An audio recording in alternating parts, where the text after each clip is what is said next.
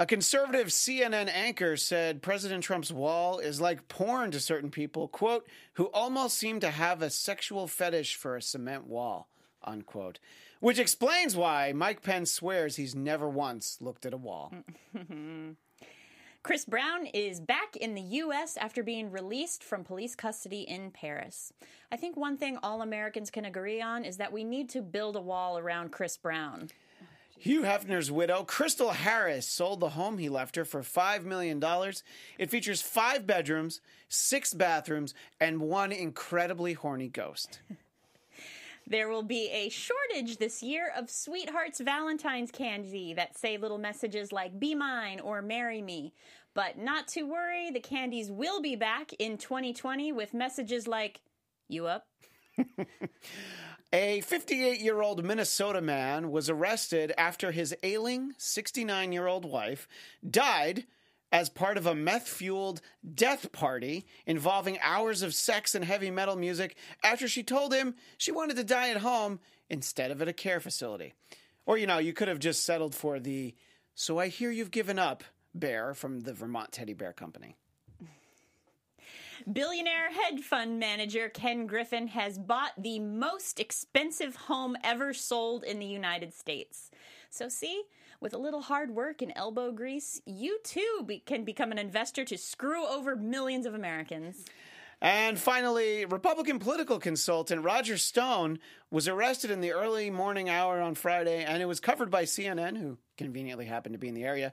Now, if you think that Roger Stone would be embarrassed by that coverage, you probably haven't seen the elaborate swinger solicitation seeking, quote, similar couples or exceptional, muscular, well-hung single men, unquote. It's not really a joke there. That's a fact. The Trump Report starts now. You're tuned in to AfterBuzz TV, the ESPN of TV talk.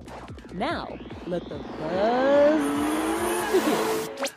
I mean, I was interested in the personal ad, but then it said well-hung, so I had to ignore it. Welcome to the Trump Report. I'm Christian Bladt, joined by Chelsea Galicia. Hello there. And Tamara Brown. Hi. And believe it or not, Scott Moore is in Dubai, so apparently he couldn't make it back for us. But I don't know. I'm sure he's out there perpetuating fake news in Christian, some way or another. When I'm not on the panel, do you keep a tally of where I am and what's usually going on with me? And Santa was sick. She had to pull a double, you know, something like that. We don't usually you know, I mean, Scott Moore, it's I was just talking about it. It's like if he's not here, he's in Cuba or Alaska. Now he's in Dubai. He's a man of the people. If I'm not here, I'm, you know, sick in bed in Burbank, you know. But good for Scott Moore. He won't be here next week either. That's how important he is.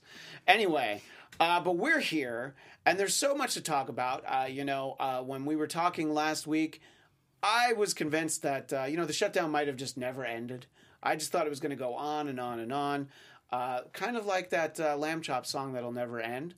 And I was wrong because I'll admit I was very surprised that, one, it happened. For me, it seems quickly, obviously, for 800,000 federal employees and people who require their services. Probably felt like a long time. And I'm also surprised at just how bad President Trump came out of the whole thing. I figured he wasn't going to give up because he didn't want to look bad. Chelsea, were you surprised that it ended when it did? And do you think it's safe to say that Nancy Pelosi delivered an ass-whooping of the president? Okay, so thanks for the two-part question. We got a sound effect? But, okay, so on the first one, am I surprised? That it ended as, you know. Yeah, because 3 days before on the show last week, I was just saying the only way this is going to end is Trump is going to blame another agency for saying, oh, they don't need the wall anymore or something like that. Sure. That was the only way that this was going to end. And that echoed exactly what I had said the week before that. So that just was like super egg on my own face. I did not see it. Yeah, you're the one that's embarrassed. Yeah. No, that's really the takeaway from the shutdown. Chelsea should be really embarrassed. I mean, I just want to be like out of the trying to guess what's going to happen in the future game because I just plain suck at it. So, yeah, I was really shocked. But something else that surprises me is how much credit Nancy Pelosi is getting for it. And maybe I'm missing something. And yes, she is the leader now. And maybe she held everyone together to not budge and therefore the president budged. Or what is it that makes her the hero of this situation? Because I don't know if I see it. Well, I don't know that it's Chuck Schumer. Look, she would get the blame if Democrats gave in, and even if, say, they held some kind of vote, I think that the reason why she still is where she is I think that she's able to have the clout of saying, like, look, it's going to be tough. We're not going to be very popular. We're actually not going to be as unpopular as President Trump. Just hang in there. We can't give him this wall. Especially because, the shutdown started before this new Congress even started. And you don't want the first thing you do to be like, oh, yeah, but you can have the wall. The thing we said you'd absolutely under no circumstances could have. Go ahead and have it. Here's, they offered a couple $1 billion. So I don't know. That's my thought. Tamara, do you think that Pelosi's getting too much credit? I'm not sure. That's a good point, Chelsea. Maybe you're right. And the Republicans who were against it should be getting more credit, but I don't think they want that sort of credit. I don't know.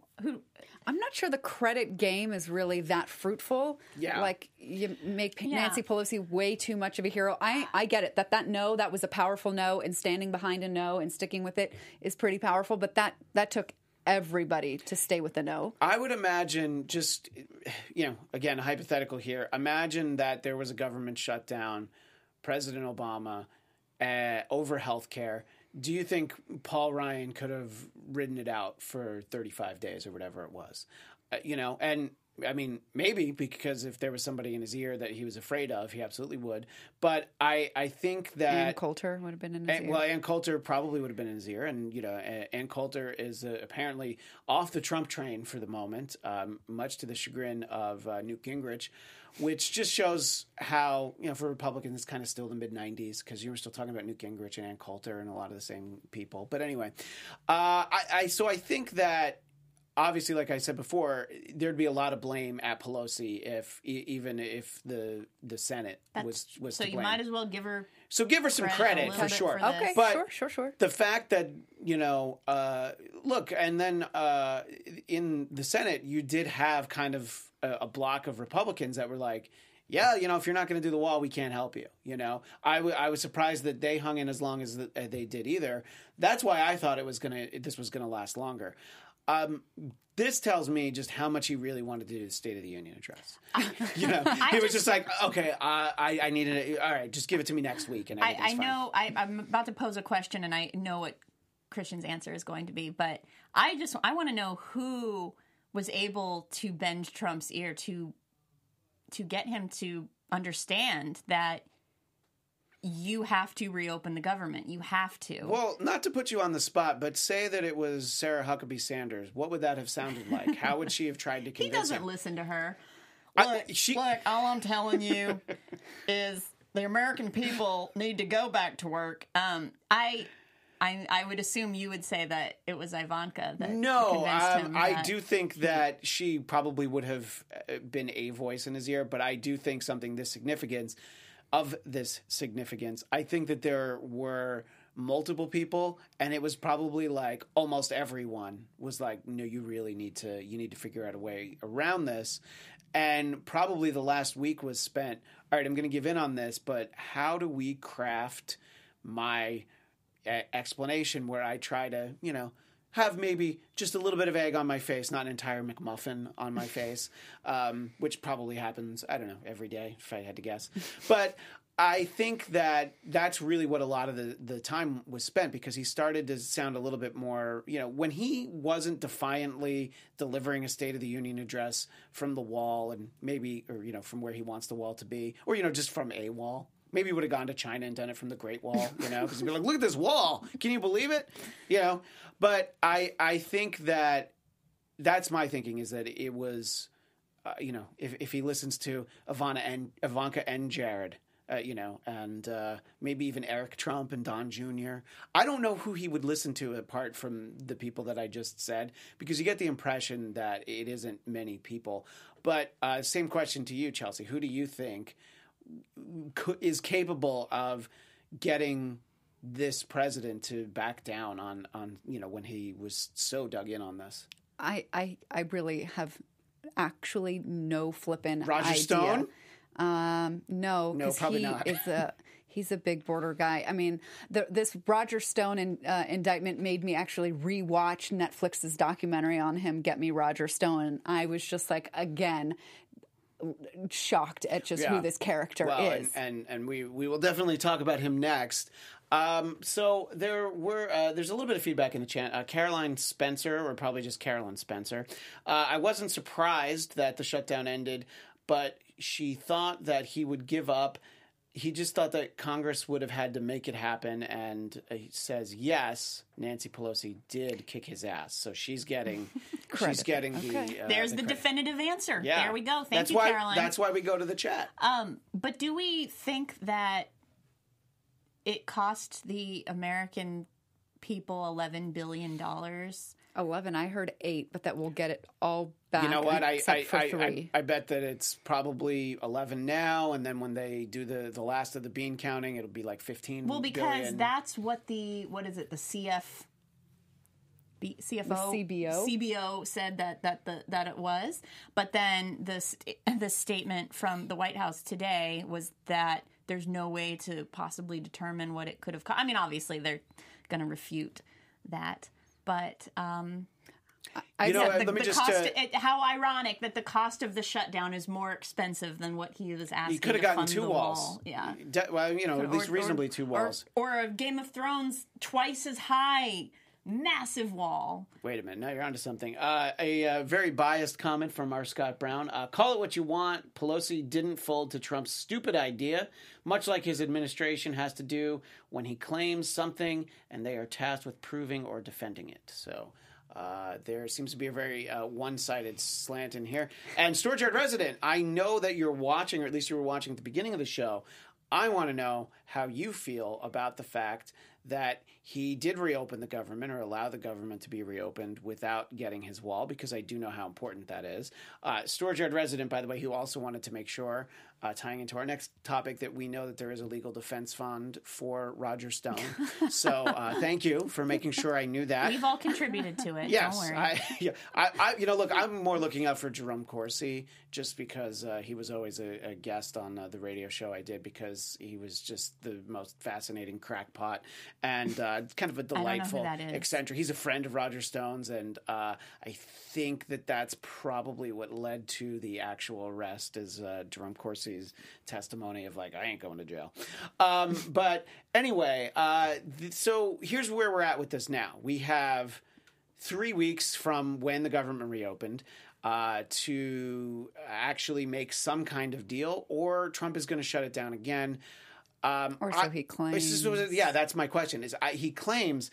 I don't think he would do it in 3 weeks' time, but 5-6 weeks, if he's really not happy, I think that he is willing to do it. But he really, I think he doesn't. He knows that he got the blame for the majority of the blame for that. So my question to you first, Tamara: how long do you think President Trump can go without getting the same deal that he wanted before he's like, all right, shut it down again? Good question. Well, that's a first. I guess it depends. You know what? It depends on his polling numbers. It's true. He was declining. His base was declining a little bit. Even though he tweeted that he's up 19% with Hispanics. He loves to throw out how he's doing with minorities. Do they prefer to not be called Hispanics, by the way, or am I wrong about that? I'm sorry to just look right at you, Chelsea, but is that not the preferred terminology? By some, it's offensive because those are meaning from Spanish descendants, and they're not. Yeah, so it's sort of like Oriental, I mean, obviously not for the same reason, because that's just, but geographically it's incorrect, So, of course, he would be, behind the times on the... When he's like, look at how inviting I am to... Well, whenever he... The thing of it is like when he... The speech... the speech that he gave on January 6th or 7th, was it? And he talked about how illegal immigration hurts jobs for minorities. And it's... Every time he mentions mine, I'm getting off topic here. No, but that's all right. I feel like every time he mentions minorities, it just shows what a gross misunderstanding he has about why minorities are not supporting him. He thinks that as long as he claims that, you know, he's creating jobs for African Americans and Latinos, that that's a win, but he doesn't realize that literally every other thing he does is completely disparaging and, promoting division and hate and white supremacy. Like, he's not aware that he is completely promoting white supremacy. But anyway, getting off topic there.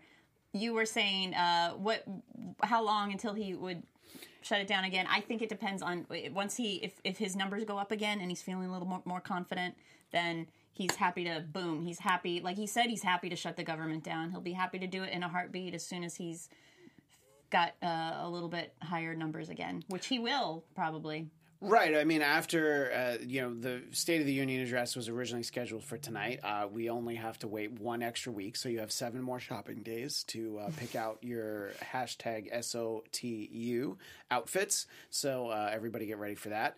But I think if that goes well, then there could certainly be, he could be a little emboldened by some new polling.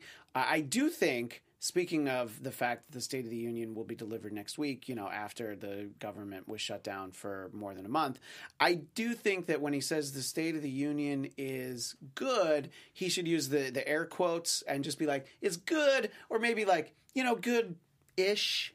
I don't know that he should actually say it's good, but I don't know. He's not. He's going to say it's tremendous, it's fantastic. That's a great point. It's glorious. It's it's the strongest. It's the hugest, mm-hmm. It's the hugest union that anybody has ever seen, which would be a good transition to Roger Stone, but unfortunately that's not where we're going just yet. So the interesting thing is, well, not even interesting, it's not even remotely surprising, I alluded to it, that there is obviously kind of a visceral reaction, as Tamara mentioned, from the base, which is like, we want this wall. And I know how important the wall is as a storage yard resident. That's why I asked him to chime in. But I think he's so engrossed in the show that he's not commenting in the moment. But that's all right. We hope to hear from you. If not during this show, sometime afterwards you can leave a comment. And any of you can leave a comment. And I would say that, the most one who apparently gets the most attention is the fact that, Ann Coulter was like disgusted by the fact that, he gave in without a wall. And, in true Ann Coulter fashion, she managed to say congratulations that George Herbert Walker Bush is not the wimpiest president we had anymore, which was an allegation against him when he was running in 1988. So way to stick with the times. And also way to, I think he died like not even 2 months ago? So, I don't think Ann Coulter really thinks before she does that. She's in the Ann Coulter brand. And I'm sorry. Is Ann Coulter above dancing on the grave of a recently deceased person? No, I mean, she said, it's funny. You can say all the things you want. Does she have some sort of etiquette? I mean, for her, probably. I don't know what it is. There's something. There has to be a line for her. I just don't know what it is. And fair. Also, if there is a line, it's like, yeah, but if you cross that line, you're going to sell 2,000 more books. Then she'll probably cross that line, But, who amongst us with a lucrative multi-million-dollar book deal wouldn't? So, I don't know. I could say myself. Well, one day, right? Or mm-hmm. How's the book coming along? It's in the design. Okay. The series of 5. The series of 5? Yes. Is it like if Harry Potter was like an institution for wizards who like did finance or something? Am I giving you ideas? It will turn you into your own finance wizard. She just sold a book right there. That's amazing. Anyway, so again, not surprising that it's not being well received, but he had to take that into consideration when you say, Chelsea, that he had to know that this wasn't going to be a popular stance when he spent weeks like, I'm not backing down without my wall, except for the fact that I'm now backing down without my wall. I really think, like, this is my armchair psychologist opportunity right here, but I really think this goes back to a childhood and a whole life of never hearing no. Probably didn't get what he really wanted, which was like affirmation, validation, attention, and love. So he was just like given things. He would throw tantrums until he got them. And I know that, you know, Schumer said you can't, govern by tantrum. And that was like okay, yeah, that was a nice dig. But I think that that's actually accurate. I don't even think that was hyperbole. So I just don't think that he is used to sticking to his guns and not getting his way or having the situation turn out where he can say that he got his way. This was the first situation that I think he backed himself into a corner where there was no way to spin this, because if there was a way, he certainly would have. Mm-hmm. I think he realized, wow, this is, I'm in over my head. And that promise that I made of I alone can fix this, he may now be realizing that that's just not the way the government works. No single person can fix or hopefully break anything in our government. Oh, well, I guess he can break. So shoot, I already have to backtrack on that. Everything can break, but that it's up to one person. And I hope that it sinks into not even just Trump's base, but all of our minds that we are already obsessed with who might be the next president. And yes, that person is important, but they're one person and they cannot fix everything. I can go down a whole long tangent on that, but I just think I'll stop there. Could that one person, maybe has that one person, could that one person break everything? If the president can't fix everything, but can they single-handedly break everything? I think we're gonna find out in the postmortem of his presidency. I'm sure. You mean in 2024? Right? Yeah, yeah. You know, some agencies are broken down. They're underfunded, sure, understaffed. You know, it's possible that it will break or severely harm some of these agencies. I guess only time will tell. Tamara, when he basically conceded on the wall standoff, he started referring about, we'll get it, and there's like quotes around it, it's smart wall. So now he's kind of changing what the narrative is about the wall. So Alexa, keep out immigrants. That's what he means. That's exactly what he means. Which someone watching right now like probably has the show on, and their Alexa is like, I'm sorry, I can't do that. But good for Alexa for taking a stand.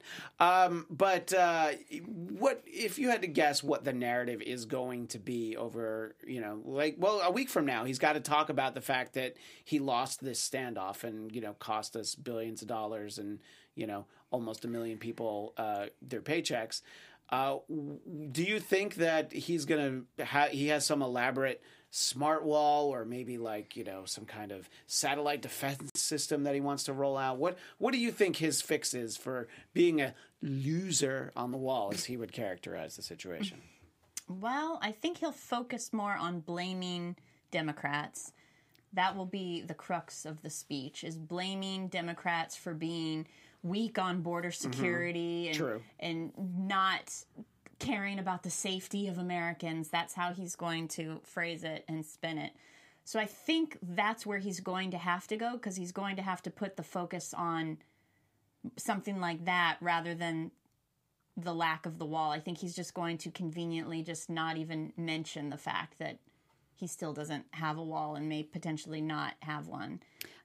Worse, what I fear is that he will cause some kind of new drama. And so then it'll give him an excuse to pay attention to some new thing. Hopefully it's not like bombing a new country or something like that, where all of our attention gets diverted away and he's like, oh, sorry, guys, I got to deal with this thing. The wall is going to have to wait. Right. I'm very, very focused on our new war with Vietnam that I have waged, because I think it's about time that they got some payback.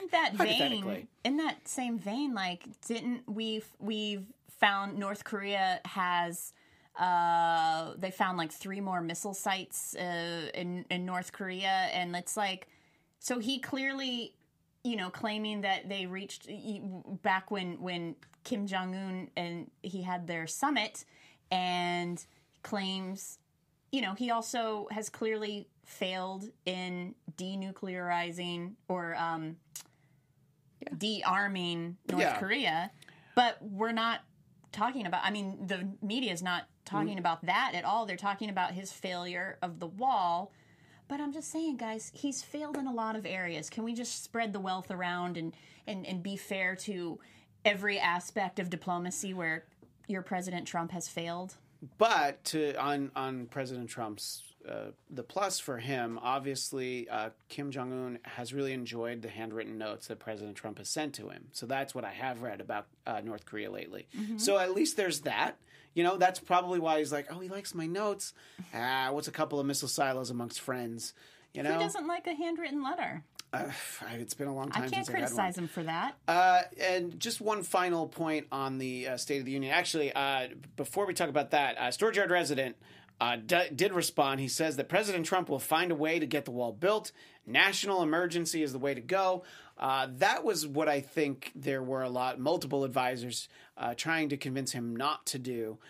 But it just depends, because if ultimately he feels like this is so important to, not to the country, but to his legacy and his reelection, then he will, I think he'll ultimately try and invoke that. And I don't. It'll go to the courts, and it'll be interesting. But then we can see whose fault it is. You know, we can blame Judge Judy. You know, we can blame all. We can blame Judge Joe Brown. Circuit. Yeah, the judge from divorce court. You know, those are all the judges that he knows, and he's going to blame each and every one of them. In speaking about the State of the Union, the response will be delivered by Stacey Abrams, who was not declared the winner, I guess is the way to put that, in the Georgia race. What do you think, Chelsea, about the choice of her as someone to give the response? Well, based on my Facebook feed, it is a very popular, exciting... Is Drexel excited? Our friend Drexel Hurd? I actually haven't... Yes. Okay, I just had a hunch because I know he was a fan of hers. Yeah, so... okay, cool. I don't know why I can't get that excited, although Chuck and Nancy were probably looking at each other. As long as it's not, Chuck and Nancy both touched their nose and said, not it. And so then they were tied, so they had to find someone else. So, you know, if she is able to give, like, a real response that corrects, factual inaccuracies or really talks about things that are important rather than just as some canned response, then great. I hope that she does that, and I hope it turns out well. Yeah, I hope that, again, we just made the joke, but I hope it's a better response than the last one that we saw. What do you think about that choice, Tamara? I'm happy about it, because I do feel it was unfair after the midterms when so many Democrats were so excited about a potential Beto O'Rourke run for presidency, and everybody's still so enthusiastic about his future, but yet... She lost by a narrower margin. He lost by a much larger margin than she did, but yet nobody... To Count Chocula, by the way. He lost to Count Chocula. Let's point that out. Be very clear. Thank you. Sure. But yet there just wasn't... at least I didn't see as much, grassroots excitement for where her career is going. And honestly, it was the first time... When you have Oprah in your corner, that is about as much...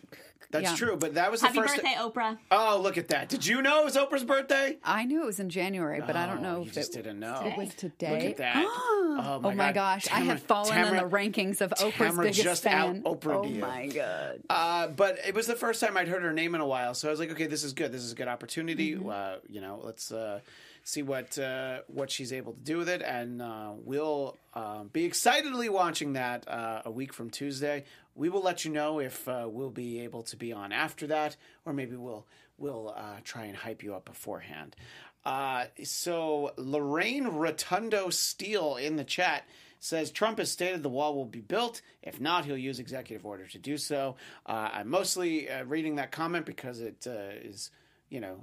on the other side from what a lot of what has been said in this past half hour, but also because the name Rotundo Steele does sound like the name of someone that Roger Stone would pay to swing with he and his wife. So that's, of course... the most fascinating part of the Roger Stone story. I didn't hear this. He's a swinger?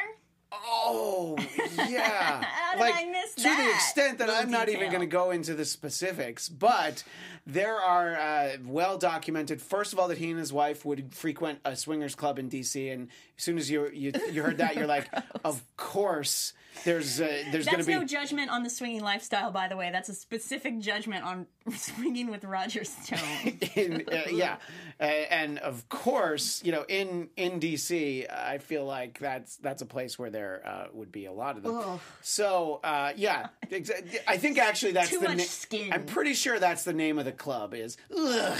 But you know, to beggars can't be choosers. And Jimbo Frabin says, bunch of leftists, I'm out. But thanks for sticking around for a little while. Maybe you'll be back next week. Maybe you won't. But if you stuck around this long, good for you. Thank you for the comment. Yeah, you know, what are we going to say, you know? The respectful comment. You could disagree, say, call us. Yeah. But, okay. Exactly. So, like the audience interaction. Yeah, so that is the part of the Roger Stone story that I latched on. But I guess the important part is the fact that you are getting his one-time friend and associate, Jerome Corsi, is basically told the Mueller investigation things like when the Access Hollywood tape came out during the campaign, Roger Stone immediately, allegedly, communicated to Julian Assange, yeah, we need those Hillary emails now. So, you know, that's the sort of, and again, that is an allegation, which, well, let's just hope Roger Stone was smart enough to not say that in an email, because there's no chance he would have done that, right? There's no way that there would be a record. So that's, you know, when you're not seeing the headlines about he and his wife, you're seeing that he reportedly requested Assange begin releasing emails to counteract that. So I don't know the legality of it. It sounds bad. That has to be against the law, right, Chelsea? To be the definitive word on if something is against the law, because on everything there's always you could say yes, but, or no, except that when. So, but what about it? What about it? If you had to make the case, like, okay, he communicated this with WikiLeaks, you know, a foreign entity. Hacking into servers is illegal. But Roger Stone didn't do the hacking, right? Foreign entities, countries is it's like using the fruit from a poisonous tree. So you to use to your benefit something that emerged from illegal behavior makes now your behavior tainted. But what I think is most important about Roger Stone possibly going down is that it's an entire approach to how politics is played that would hopefully be going down with him. And I think you could probably only understand that if you were to see the documentary. Have you guys seen it? No, but I plan to watch it. I actually have not seen it. I mean, he has been in politics since he was like 19 years old. He's a big Nixon guy. Right. Yes. He's got the tattoo of Nixon's face in the middle of his back. But to be fair, who doesn't? Go ahead. Right. Mine's except on my lower back. Yeah, beat me to it. Just like the Oprah thing.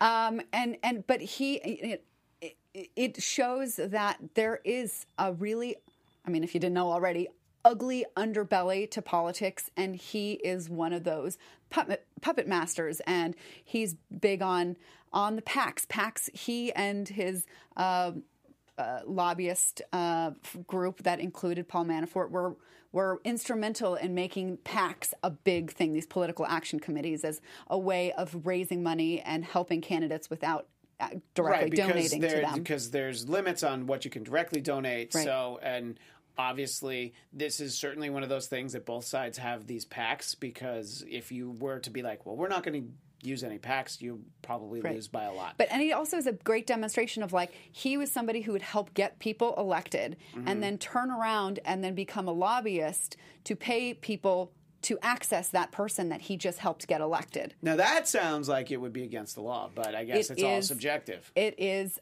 currently totally legal. Oh, good. Well, and then why aren't I a lobbyist? USA. Yeah. USA. So those are the kinds of things that when you understand how this actually plays out would upset you, not just about Roger Stone, because Roger Stone apparently could care less if you hate him. In fact, the end of the documentary, he says, I revel in your hatred because you only hate me because I'm effective.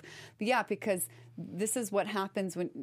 I think I know what he must be into in those swingers clubs. Well, here's the question. Does the documentary talk about that part of his private life, or do they focus... It mentions it, that it came up and that it sort of derailed him from being a bigger player in politics than he is. He kind of had to stay under the radar, I guess. Mm-hmm.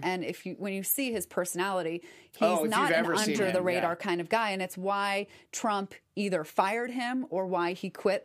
I don't care if you hate me. I revel in your hatred. Choke me. I revel in your hatred.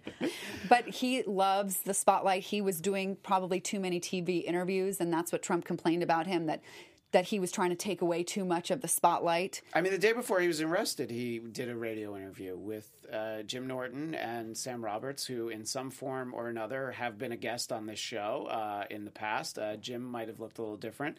But it's, it's not like he was on, Morning Joe or Fox and Friends. He's just doing basically a goofy morning radio show, and he, I think, wouldn't say no to interviews. And I can he's saying, it is better to be infamous than to not be heard of at all. I believe he said that in the interview, which I listened to. And also, ironically, he was somebody else who was out on the campaign trail for Trump doing the whole lock her up thing, which... Right. Which came back to bite him when he was walking to court today. At the arraignment, they were chanting. They were chanting "lock him up," and there were plenty of Russian flags on display. But there were also wasn't the crowd half and half of supporters for him and protesters against him?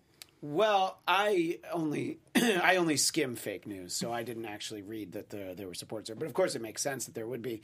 What I think is probably the most egregious thing in his history, though, is that he used his credit card is linked to an ad that was paid for that said, quote, hot insatiable lady and her handsome bodybuilder husband, experienced swingers, seek similar couples or exceptional muscular well-hung single men, which is what I alluded to in the beginning. I'm glad he put experience. So, because you don't want to go it alone. You don't want to swing for the first time with another couple.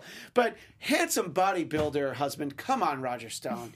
You've seen him here. You saw Steve Martin's impression of you on Saturday Night Live, didn't you?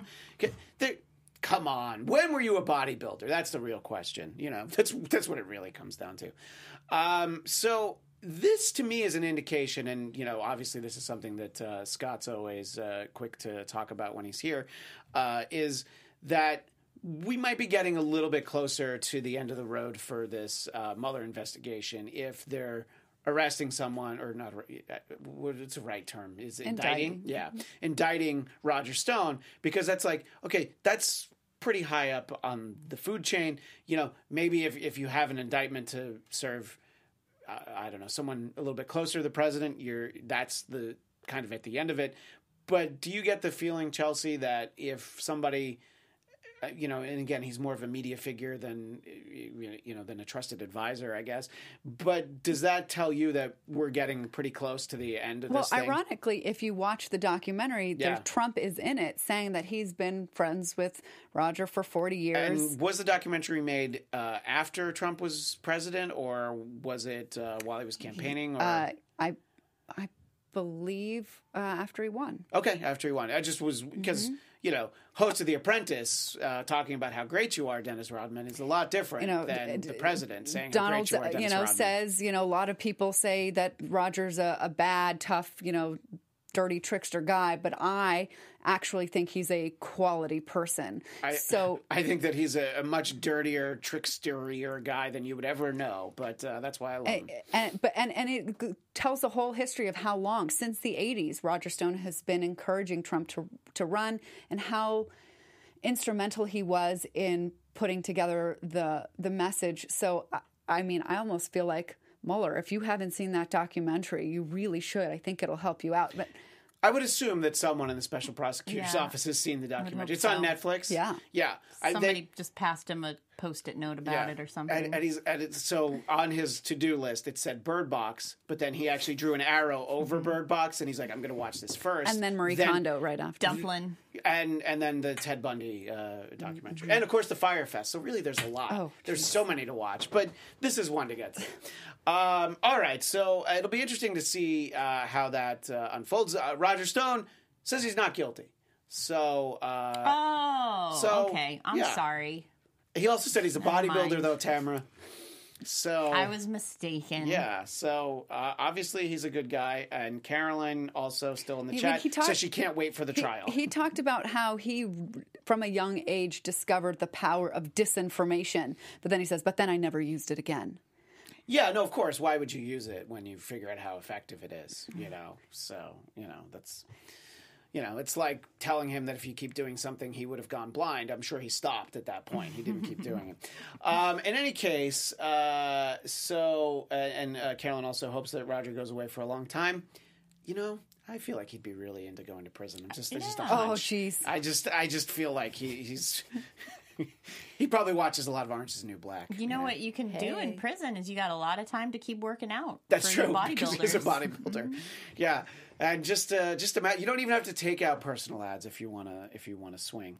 But anyway, let us know what you think in the chat for those watching live. If you're watching the archive, not about the swinger thing. I mean, if you feel like I'm wrong and and Roger Stone was really a bodybuilder and I'm just not giving him his due, and that's the biggest problem with this story, then please let us know. You can also tweet us at Trump Report ABTV.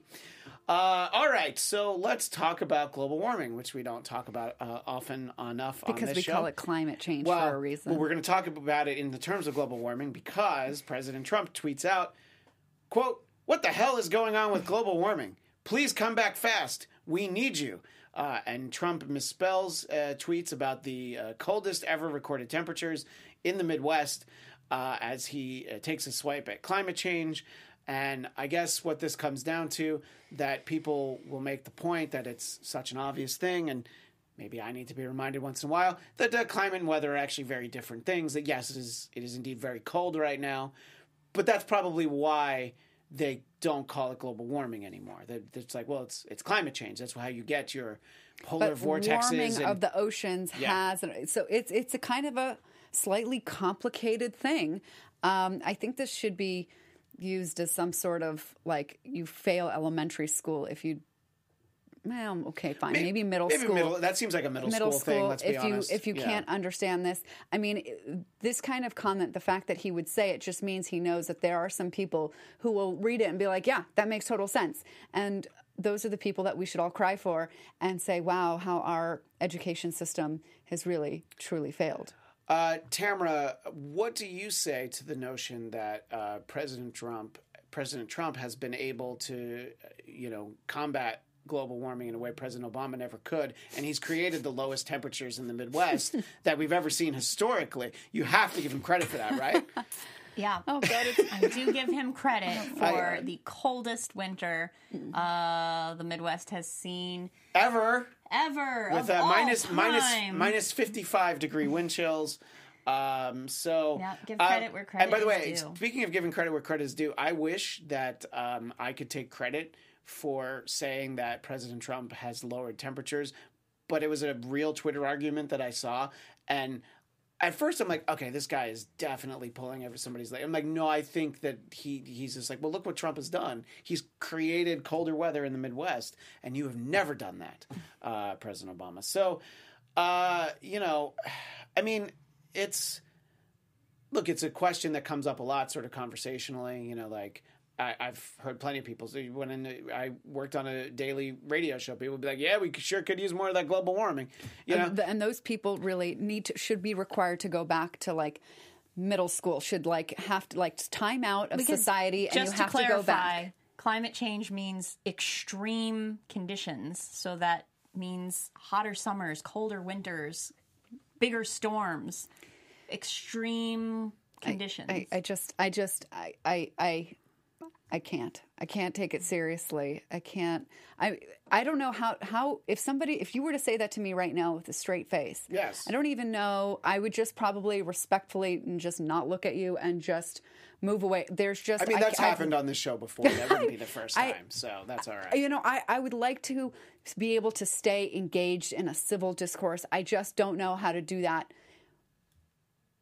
And I don't want to say with dumb people, but with, well, look, there's willfully ignorant. That's what my term is going to be, willfully ignorant. And look, there's just the fact of the matter is that people probably don't understand the difference, and they don't want to be, on that side of the conversation. I think that, so then just keep your mouth quiet and then just ask questions of people and trying to learn, read an article, read a documentary, go back to school.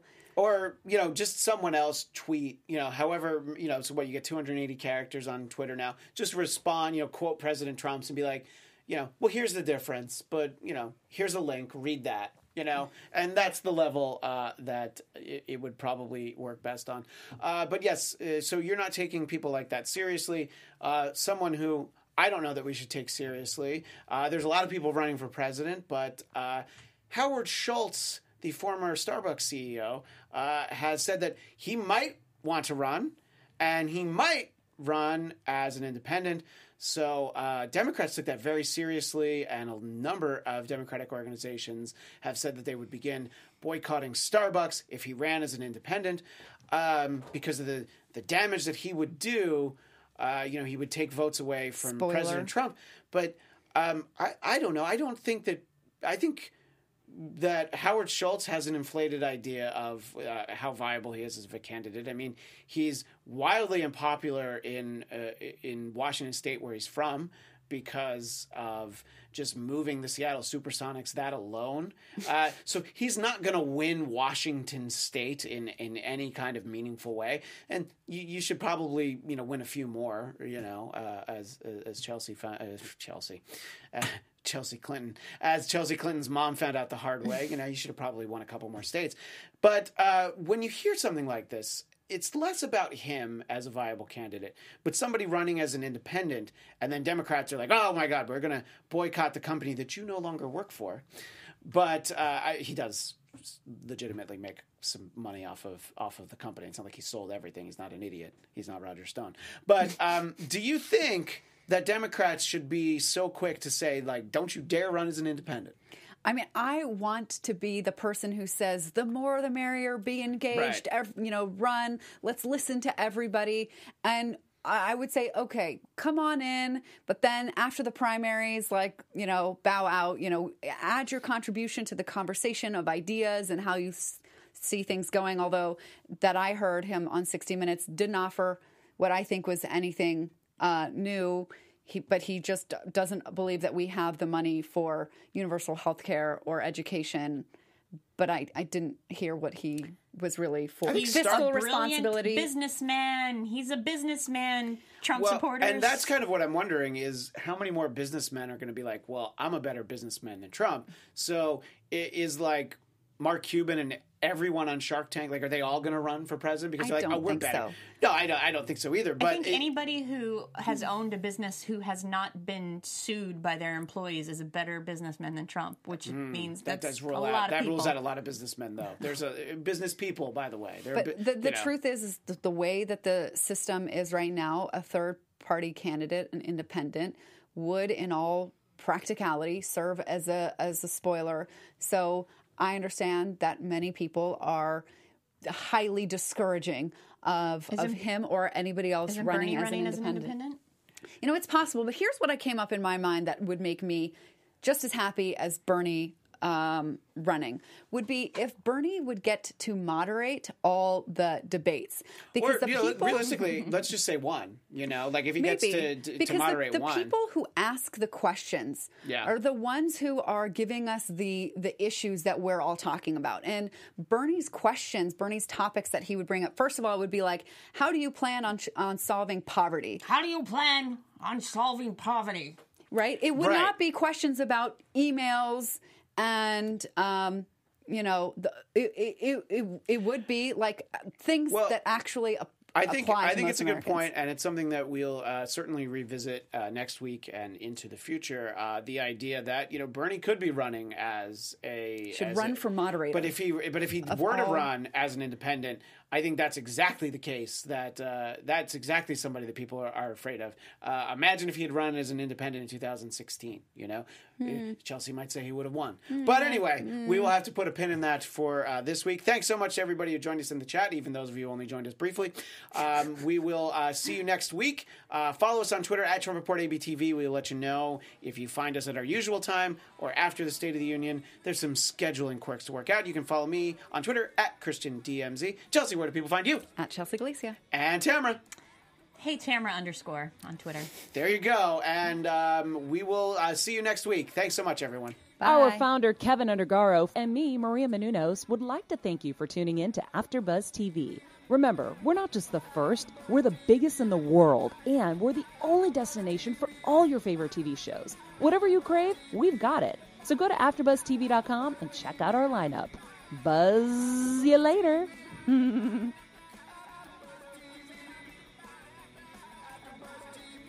The views expressed herein are those of the hosts only and do not necessarily reflect the views of AfterBuzz TV or its owners or principals.